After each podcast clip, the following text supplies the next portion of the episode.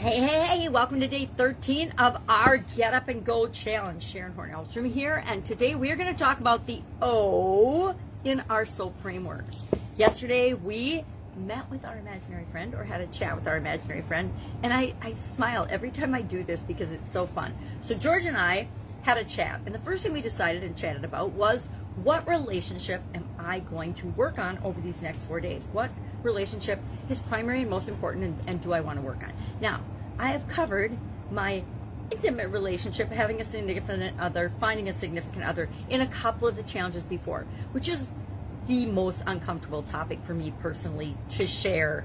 And so this time I decided I'm not doing that relationship. I'm going to do the relationship with a brand new addition to the family named Quinlan Rose. She just arrived exactly, not quite a week ago today, but a, a, week ago today. She's six days old, and they, my daughter, I am legally blind, so I currently reside with my daughter and her husband and their brand new baby.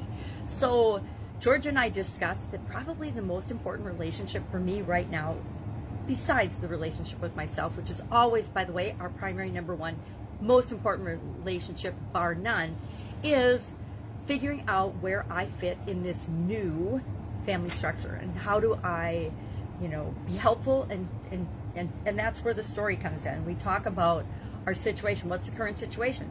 Current situation, you know, a week ago was the three of us. We were clicking along, doing our own thing, and, and, and fine. All of a sudden, a few weeks early, by the way, arrives a beautiful baby girl, and home in a couple of, you know, couple, three, four, three days, and then how do we all work together and fit in? And how do I, you know, show them the love that, and support that they need without feeling like I'm in the way or them feeling like I'm horning in too much. Horn is my last name, so it just comes naturally for me.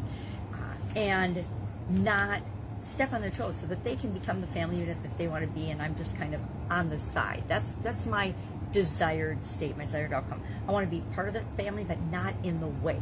So George and I had a long, lengthy conversation about that because he knows me and he knows I tend to be a little bossy and butt ski sometimes and I need to work on my listening skills and not interrupt and interject my opinion when it is not needed because they're an incredible couple and they problem solve and, and figure things out so well together. They've been through so much in their five plus years of marriage and so it's really interesting um, watching them work. So that was the S and, and I love the imaginary friend exercise. If you didn't try it, I encourage you to go and do it. Does it feel kind of silly and foolish when you first do it?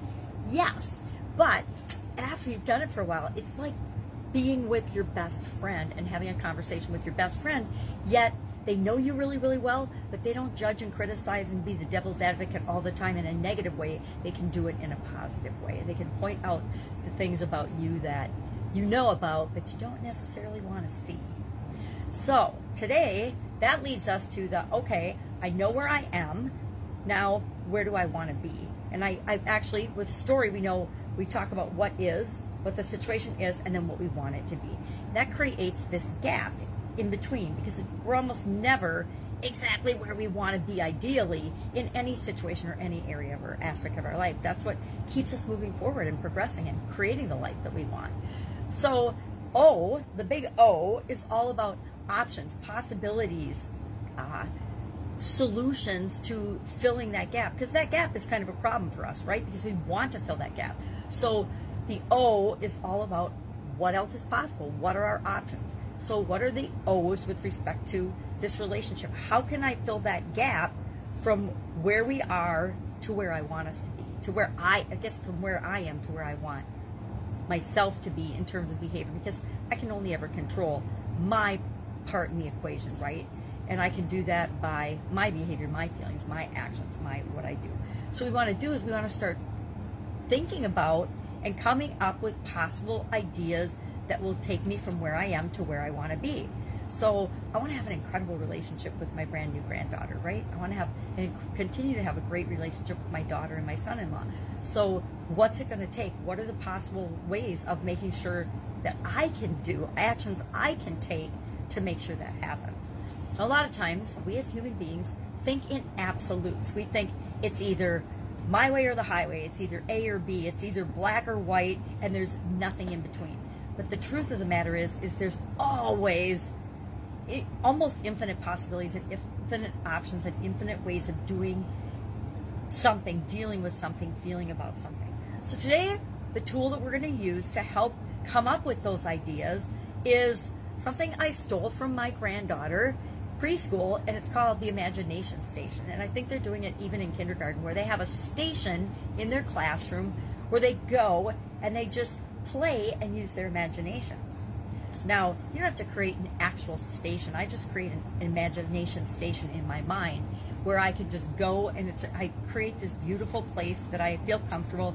And in my mind i just go there i relax and i think about and just come up with idea after idea after idea without judging any of them of things that could possibly fill that gap, things that I could do to fill that gap and make the situation and create the situation exactly how I want it to be.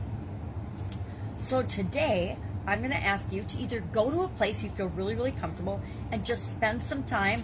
I I use paper and pencil. I think that the most powerful thing that we can do to continuously improve and make our life's work is to write things down.